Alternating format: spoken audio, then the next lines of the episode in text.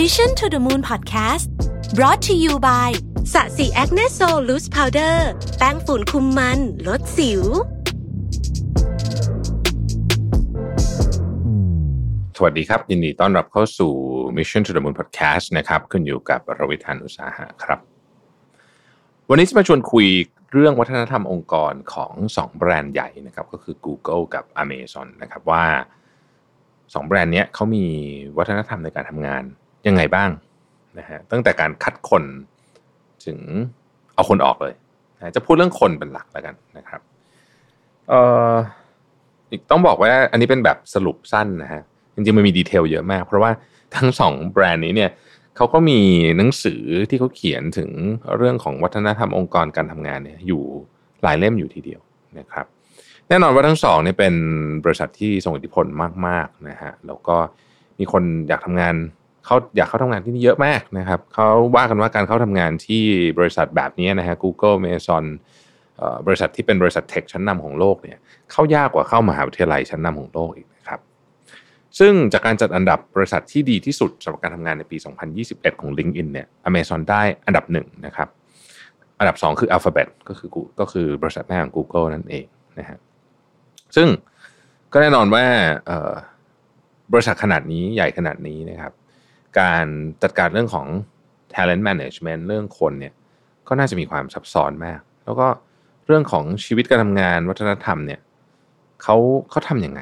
นะครับ วันนี้เราก็เลยพาไปต้องบอกว่าไปแงะดูแล้วกันนะ ว่าคนที่เขาเคยทำอยู่ที่เนี่ยเขาเล่าเรื่องเกี่ยวกับบริษัทนี้ว่ายังไงนะครับ เรื่องเล่าเรื่องนี้มาจากคนที่ชื่อว่าริชาร์ดรัสเซลนะฮะ ริชาร์ดรัสเซลเนี่ยเคยทำงานทั้งใน Google และใน Amazon นะครับเขาก็มาเล่าให้ฟังว่า เออ เรื่องของการทำงานของเขาเนี่ยเออเป็นยังไงบ้างนะครับ การจ้างงานเนี่ยนะครับเขาบอกว่าปฏิเสธไม่ได้ว่าการจ้างงานที่ Google และ Amazon เนี่ย มันเป็นมันเป็นตำแหน่งงานที่ที่เป็นที่ต้องการตลาดแรงงานมากหมายถึงว่าไอ้ตำแหน่งที่ Google และ Amazon เอ่อต้องการส่วนใหญ่เนี่ยตลาดแรงงานก็ ก็ต้องการเหมือนกันนะครับทั้งสองบริษัทนี้มีวิธีการดึงดูดให้คนเข้าไปสมัครงานในวิธีที่แตกต่างออกไปนะฮะทางฝั่ง Google เนี่ยจะเน้นเรื่องของการสร้างภาพลักษณ์นะครับที่ทำให้องค์กรตัวเองเนี่ยเป็นสถานที่ที่ดีต่อการทำงาน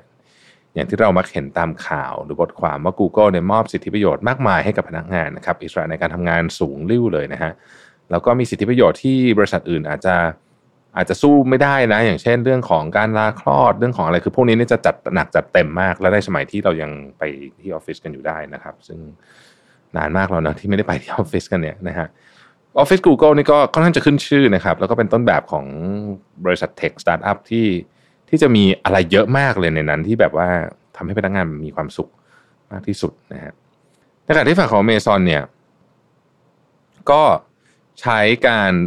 เน้นเรื่องของสภาพแวดล้อมนะครับ ที่เหมาะกับการทำงานหลาย ๆ อย่างนะคนที่อยากทำงานหลาย ๆ อย่าง แล้วก็คนที่อยากจะพัฒนาตัวเอง แล้วก็ยกระดับเส้นทางของอาชีพนะครับ แต่ว่าเมซอนเองก็มีข้อข้อรหาอยู่เหมือนกันนะ ไม่ใช่ว่าไม่มีในประเด็นของเรื่องของออพนักงานที่เป็นสตาฟที่อยู่ใน warehouse ต่างๆนานาพวกนี้ ซึ่งเราอาจจะไม่ได้พูดถึงในวันนี้ แต่ว่าโน้ตให้ฟังว่าจริง ถ้า Google และ Amazon เองนะครับก็ไม่ได้หมายความว่าจะโอ้โหราบรื่นไปซะทั้งหมดนะฮะมันก็จะมีเคสที่เราเห็นอยู่ตามข่าวอยู่เรื่อยๆนะครับที่มีพนักงานออกมา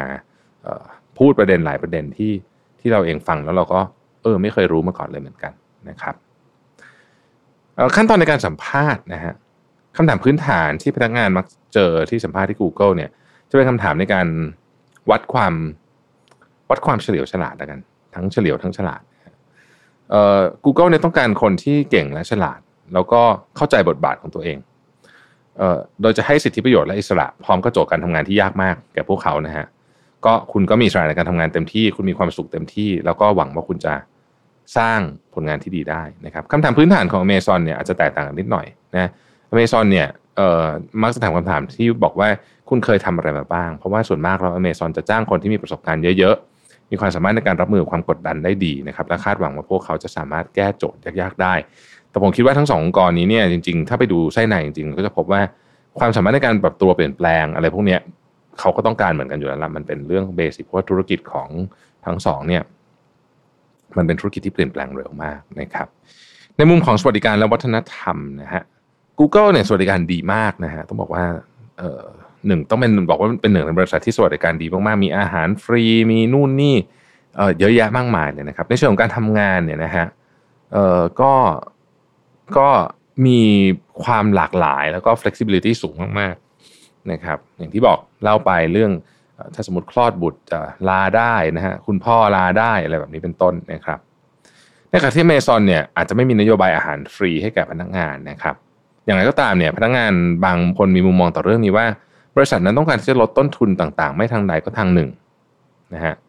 การที่ Google ให้อาหารฟรีเนี่ยก็คือการลดเวลาที่พนักงานต้องออกไปกินข้าวข้างนอกนะฮะซึ่งในในเชิงหนึ่งก็คือจะมีเวลาทำงานมากขึ้นนะครับพนักงานบางคนก็บอกว่าการทำแบบนี้ก็เป็นการผลักดันให้พนักงานยึดมั่นตามสิ่งที่เขาเห็นว่าองค์กรเป็นนะฮะและนำไปปฏิบัติตามในเชิงวิธีคิดและการทำงานด้วยนี่ก็คือสิ่งที่คุณนโยบายพวกนี้ที่เป็นเรื่องของสวัสดิการต่างๆนานาพวกนี้เนี่ย มันเป็นการเชฟว่าองค์กรคิดยังไง แล้วมันถูกนำไปพนักงาน adopt ไปใช้ในการทำงานด้วยนะครับในส่วนของกระบวนการการจัดหาคนเนี่ยรัสเซลได้อธิบายว่า Google นั้นไม่ได้มีแบบแผนตายตัวสักเท่าไหร่นะครับซึ่งบางทีเนี่ยมันก็ทำให้เกิดการพัฒนาที่ค่อนข้างล่าชาในกระบวนการต่างๆ เกี่ยวกับพนักงานนะฮะในอย่างเช่นการจ้างงานการเลื่อนตำแหน่งหรือว่าการสัมภาษณ์แต่ว่า Amazon เนี่ยจะมีแบบแผนเกี่ยวกับการจ้างงานที่เป็นระบบระเบียบอย่างมาก นะฮะทั้งเรื่องการจ้างงานการไล่ออกการเลื่อนขั้น หรือว่าการให้รางวัล และในการสัมภาษณ์ผู้สมัครหนึ่งคนจะต้องมีผู้สัมภาษณ์4-8คน ซึ่งจะเข้ามาถามคำถามเชิงพฤติกรรม เพื่อดูว่าผู้สมัครคนดังกล่าว มีคุณสมบัติที่เข้ากับ leadership principle ของ Amazon หรือไม่นะครับ ตามด้วยการสักถามเรื่องอื่น ๆ เพื่อช่วยให้ผู้สัมภาษณ์งานฝึกฝนและพัฒนาตัวเองไปพร้อม ๆ กัน ซึ่งกระบวนการเช่นนี้จะถูกทำ ในขั้นตอนอื่นๆด้วยนะฮะอย่างการดูความเหมาะสมของการเลื่อนตำแหน่ง ซึ่งเป็นกลยุทธ์แกมบังคับให้หัวหน้าทุกคนเรียนรู้และเข้าใจว่าการประเมินผลพนักงานต้องทำอย่างไรนะครับโครงสร้างการจัดการนะครับรัสเซลได้อธิบายว่า Google เป็นองค์กรที่นำโดยเหล่าวิศวกร และผู้ที่สร้างสรรค์ผลิตภัณฑ์ ตามด้วยกลุ่มของฝ่ายธุรกิจที่ช่วยหารายได้บนผลิตภัณฑ์ที่สร้างขึ้น ในอีกทางหนึ่งเนี่ยสิ่งที่ผลักดันอเมซอนไปข้างหน้าคือความต้องการทางธุรกิจ ผู้นำในอเมซอนไม่จำเป็นต้องเป็นวิศวกร ไม่จำเป็นต้องรู้เกี่ยวกับผลิตภัณฑ์ หรือเป็นคนขายของเก่ง แต่พวกเขาจะต้องมีความเข้าใจระดับหนึ่งเกี่ยวกับการใช้เทคโนโลยี แล้วตัวเทคโนโลยีเอง เมื่อต้องการทำโปรเจกต์ใดให้สำเร็จแน่นอนว่า Google จะทำทุกอย่างเสร็จได้เร็วกว่า เป็นเพราะว่า Google เนี่ยการทำงานกับเรื่องของเทคโนโลยีเนี่ยมันมีการแบ่งเป็นสัดเป็นส่วน แต่ละคนมีหน้าที่ของตัวเองนะครับโดยมากแล้วน้อยมากที่จะมีงานซ้อนทับกันนะครับทำให้เป็นเรื่องง่ายในการติดตามผลว่าตอนนี้ไปถึงไหนแล้ว อย่างไรก็ตามเนี่ย Google มีความอาจายค่อนข้างน้อย เมื่อต้องตอบรับกับการเปลี่ยนแปลง เป็นเพราะว่าการตัดสินใจมักไปกระจุกตัวที่ผู้บริหารหรือคนกลุ่มหนึ่งเท่านั้น ในทางหนึ่งเมซอนสามารถปรับตัวตามความเปลี่ยนแปลงได้มากกว่า เพราะกระบวนการการตัดสินใจไม่ได้ถูกกระจุกตัวอยู่ที่ศูนย์กลางเหมือนกับ Google นะครับ แต่ว่าการที่ Amazon มีกระบวนการเช่นนี้ ก็ทำให้เกิดงานซ้ำซ้อนบ่อยนะครับ แล้วก็ยิ่งถ้ามีการเปลี่ยนแปลงใหญ่ทั้งองค์กรเนี่ยจะใช้เวลานาน นะฮะเนื่องจากมีการเปลี่ยนแปลงต้องทำที่หลายภาคส่วนนั่นเองนะครับหากมองง่ายๆเนี่ยนะครับ Google จะมีความเป็นศูนย์รวมมากกว่า รวมศูนย์รวมศูนย์นะฮะในขณะที่เมซอนเนี่ยมีความเป็นการกระจายศูนย์มากกว่านะฮะถ้าว่าแบบนั้นก็คงจะไม่ได้มีอะไรที่ถูกหรือผิดนะครับ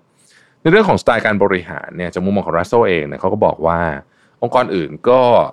สามารถที่จะนำการบริหารสไตล์เมซอนเอาไปปรับใช้ได้ง่ายกว่า เพราะมันค่อนข้างจะมีระบบระเบียบที่ชัดเจน อย่างเช่น ในการสร้างนวัตกรรมหนึ่งขึ้นมา Amazon จะมีขั้นตอนที่เข้มงวดและละเอียดมาก ในขณะที่ Google จะพยายามลองทำทุกสิ่งทุกอย่างนะฮะแล้วก็ก็มันก็จะมีไอเดียไอเดียสองไอเดียสำเร็จขึ้นมาเนี่ยทำให้รูปแบบของ Google เนี่ยมีความเฉพาะมาก แล้วก็ยากที่จะองค์กรอื่นจะเรียนแบบได้ แต่ถึงแม้ว่า Amazon และ Google จะมีการบริหารงานที่แตกต่างสักเท่าไหร่ แต่ก็ปฏิเสธไม่ได้ว่า กระบวนการเหล่านั้นมีส่วนทำให้ทั้งสองบริษัทกลายเป็นองค์กรแถวหน้า ที่ใครๆก็ใฝ่ฝันอยากจะเข้าไปทำงานสักครั้ง และยังทำให้ทั้งสองบริษัทเป็นองค์กรที่ทรงอิทธิพลมากที่สุด